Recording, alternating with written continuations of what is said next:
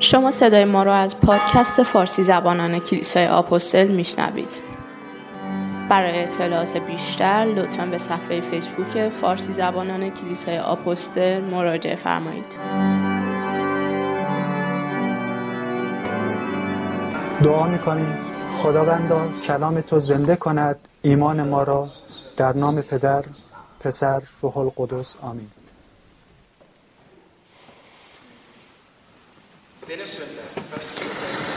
در این یک شنبه که میتونیم بگیم یک شنبه بچه ها هستش، هیچ ربطی هم نداره که غسل تعمید داشته باشیم یا نه، بلکه یک روز اجازه داده شده که اختصاص پیدا کنه به بچه ها.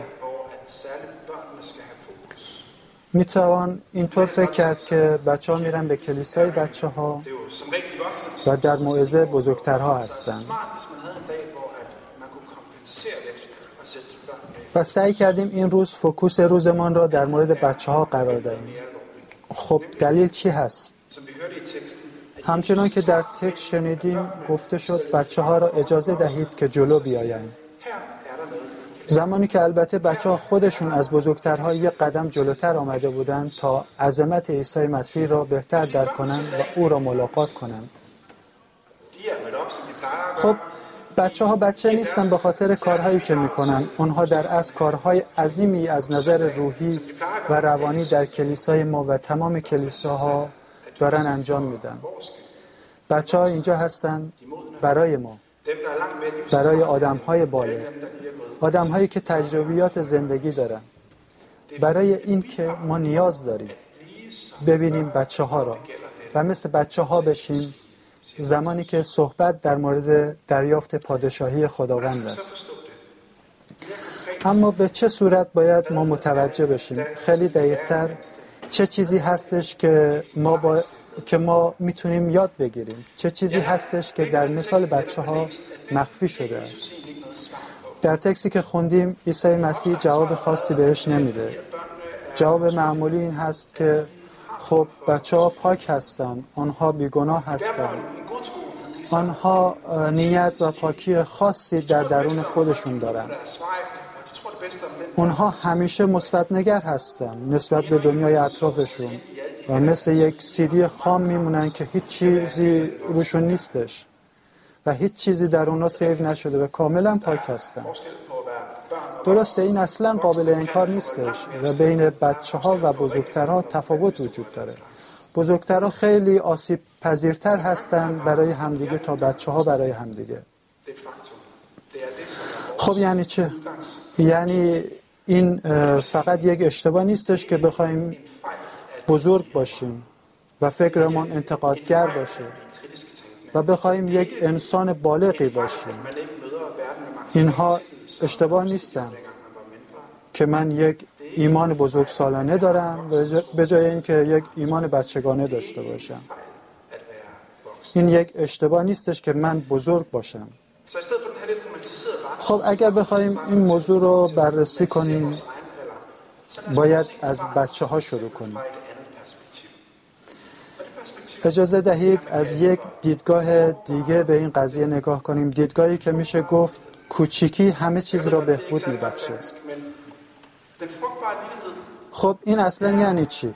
به صورت معمولی همه چیز مثل یک گل کوچیک میمونه.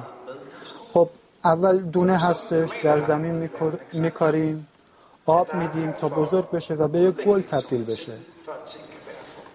این یک بهره‌وری از کوچیکی، این یک بهره‌وری هستش که از کوچیکی آغاز میشه که باعث میشه که خودش رو گسترش بده و به یک گل زیبا تبدیل بشه. مثلا ما در جامعه وظیفه داریم که درس بخونیم، کاری را به دست آوریم، بزرگ بشیم، زندگیمون رو جمع جور کنیم و اون جایی هستش که ما میتونیم یه چیز رو تولید کنیم. تو الان اونجا هستی برای اینکه میتونی جامعه رو کمک کنی. تو بزرگ شدی و میتونی یک انسان مثبتی باشی این زمان بهره‌وری هستش، یعنی از کودکی شما چیزی رو یاد میگیرید که در بزرگسالی از اون بهره برداری میکنید. این یه قضیه مخالف خودش درون خودش داره. این برای این نیستش که بخواهی پادشاهی خداوند را دریافت کنید. پادشاهی خداوند را دریافت نمی کنید وقتی شما بزرگ باشید، بلکه برعکس هستش. هوسیاناسن یک ماجرایی را توضیح میده که میتونه بیشتر این قضیه را برای ما باز کنه و برای ما قابل لمس‌تر کنه. در آنجا صحبت است در مورد امپراتوری که عاشق لباس بوده و عاشق کمد لباساش بوده، مثل خیلی از آدمای پولدار امروزی. اون هم پادشاهی بوده که دوست داشته این قضیه را.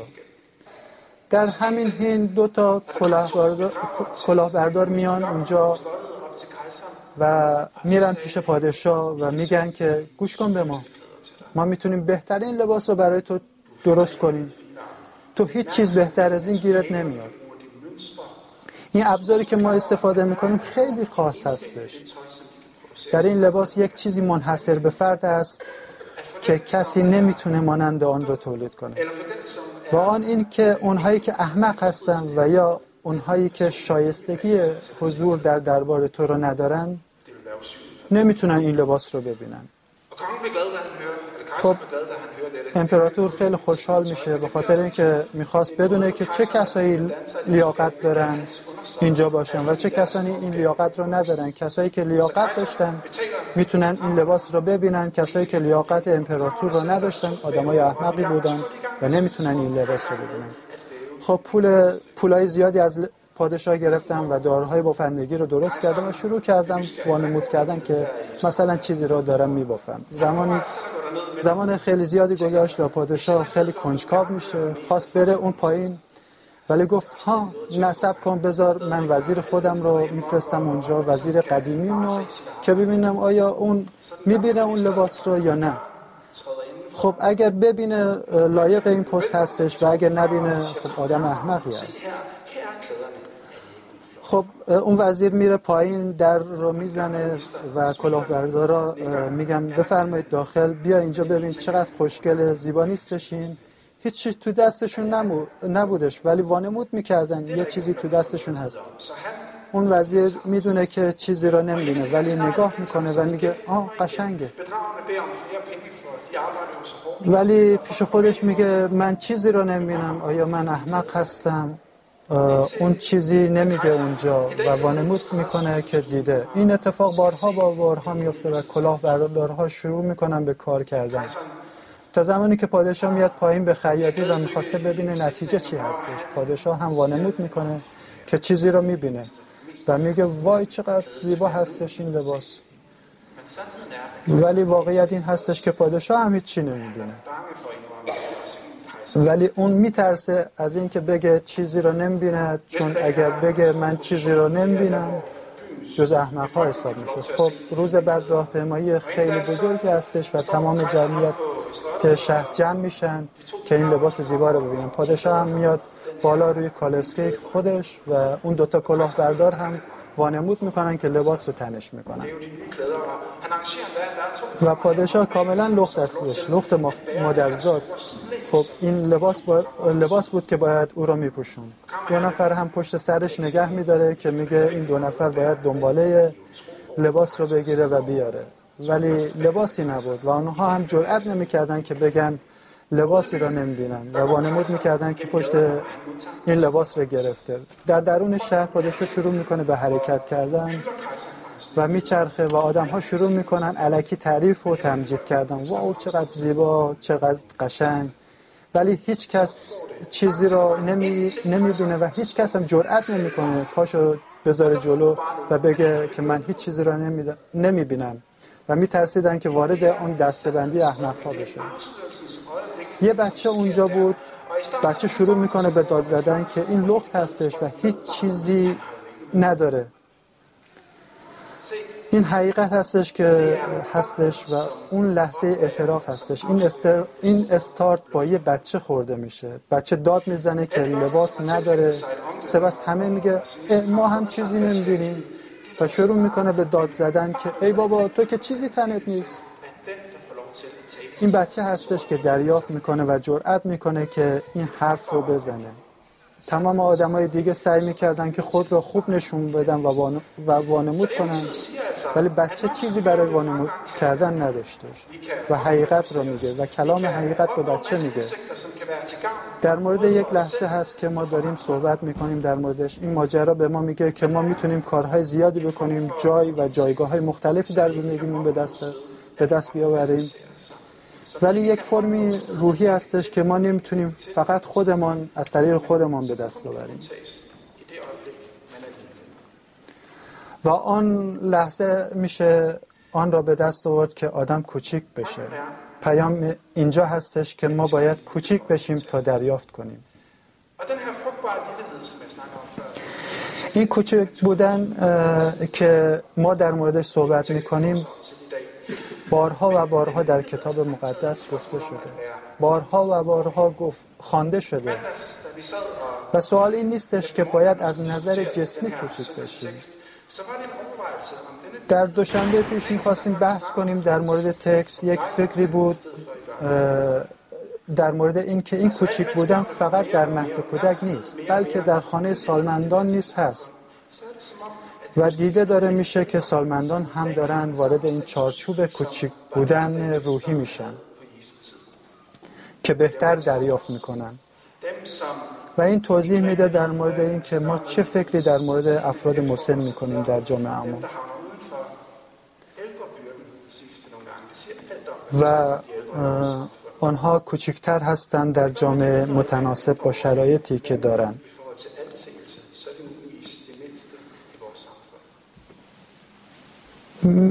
میتونیم از کسانی اسم ببریم که مشکلات روانی دارن. یک سری آدم هایی هستن که اینا اصلا کنار گذاشته میشن، اینا خیلی کم دریافت میشن و دیده میشن و به کنار گذاشته میشن و حتی گاهی فراموش میشن. یعنی میشه گفت این چیز کوچیک چیزی نیست که من بتونم کمک کنم به کسی که دریافت کنه. نه، این چیز کوچیک چیزی هستش که باید به من کمک کنه تا من دریافت کنم. این شهادتی است که من بتونم روی پای خودم بایستم و دریافت کننده برکت خداوند باشم. خب گوش کنیم. جلوی پای بچه‌ها وایستادن و به بچه‌ها گوش دادن فقط این نیست که بخوایم مؤدب باشیم جلوی اونها و یا اینکه مؤدب بودن رو به اونها یاد بدیم. آنها متخصص پادشاهی خداوند هستند. آنها به ما یاد میدن که چگونه زندگی رو باید دید، زندگی چگونه هستش. زمانی که دور میز نشستیم و داره دعا میکنیم، فرزندی اونجا هستش، یک صحبت کوچکی اونجا 100% آغاز خواهد شد که چرا این کار را میکنیم و این چرا و اون چرا و این سوال هستش که حتی میتونه برکت باشه برای زندگی ما. بعضی وقتا این سوال ها آغاز کننده یک چیز عظیمی است در درون ما، چون این سوال های خیلی پاک و سوال هایی است که از روی سادگی بچه پرسیده میشه. صحبت میشه که من چه وظیفه ای دارم به عنوان یک بزرگتر؟ آیا وظیفه من هستش که بگم نه این سوالا تمومه، برو تلویزیونت رو ببین و یا برو بگیر بخواب؟ و یا وظیفه من هستش که کمک بچه کنم که حقیقت رو متوجه بشه و شروع کنم بگم اوکی، تمام چیزهایی که تو میگی یک مقدار پیش پا افتاده است و فلان و بیسار و ما کاری بهش نداریم و تو باید چیز رو بفهمی که من فهمیدم و به اون چیزهایی را که داریم را تحمیل کنیم. خب بذار بگم که وظیفه چی هستش. وظیفه ما این نیستش که بچه ها را کاملا ایگنور کنیم. وظیفه ما این نیستش که ایده های خودمون را به بچه تحمیل کنیم، بلکه وظیفه ما هست که یاد بگیریم. یک چیزی را خواندم که سوال بود در مورد پدر و مادرهایی که با فکر قدیمی، پدر و مادرهایی که به دنیای دیجیتال هنوز عادت نکرده بودند و اینکه آنها چه مشکلاتی را خواهند داشت. برای این پدر و مادرها با که با دنیای دیجیتال و سیستم‌های مدرن اصلا آشنایی ندارن، یک مقدار سخته که بتونن با فرزندان خود در خود صحیح داشته باشن. چیزی که متخصصان به این والدین میگویند این است که برید به داخل دنیای بچه‌تون. اجازه بدید که اونها به شما توضیح بدن چیزهایی که تجربه میکنن. وظیفه ما این هستش زمانی که با بچه هامون نشستیم، زمانی که هستیم در کنار بزرگسالان و هستیم در کنار کسانی که صدای کوچیکی دارن متناسب با شرایطشون، وظیفه ما این هست که گوش بدیم به آنها.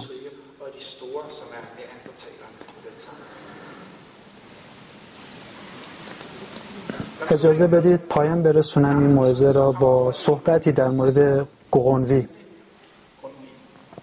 مترجم و نویسنده مزامیر. فکر میکنیم او آدم خیلی بزرگ با ریش‌های سفیدی هستش که صحبت‌های خیلی زیادی کرده در مورد فرهنگ و جامعه دانمارکی، ولی مشکل وجود داشت. در زمانی که گوغنوی مزامیر را ترجمه میکرد در اوج افسردگی بوده و خیلی سخت بوده برای او از نظر روحی که در گودال تاریکی بوده.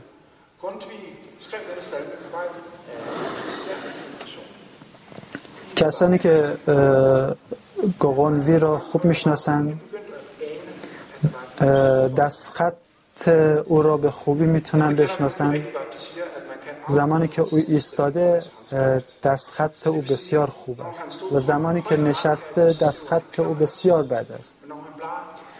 این چیزیه که در مورد گوغنوی متخصصانی که کتاب مقدس رو بررسی میکنن میتونن تشخیص بدن.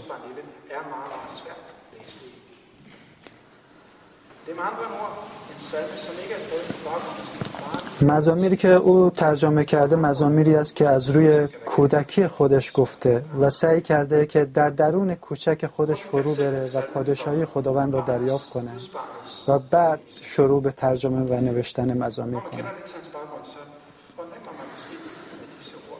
خب یک چیزی را میتونیم در اینجا مثال بزنیم، داستان شبانه که برای بچه‌ها خونده میشه تا بخوابن.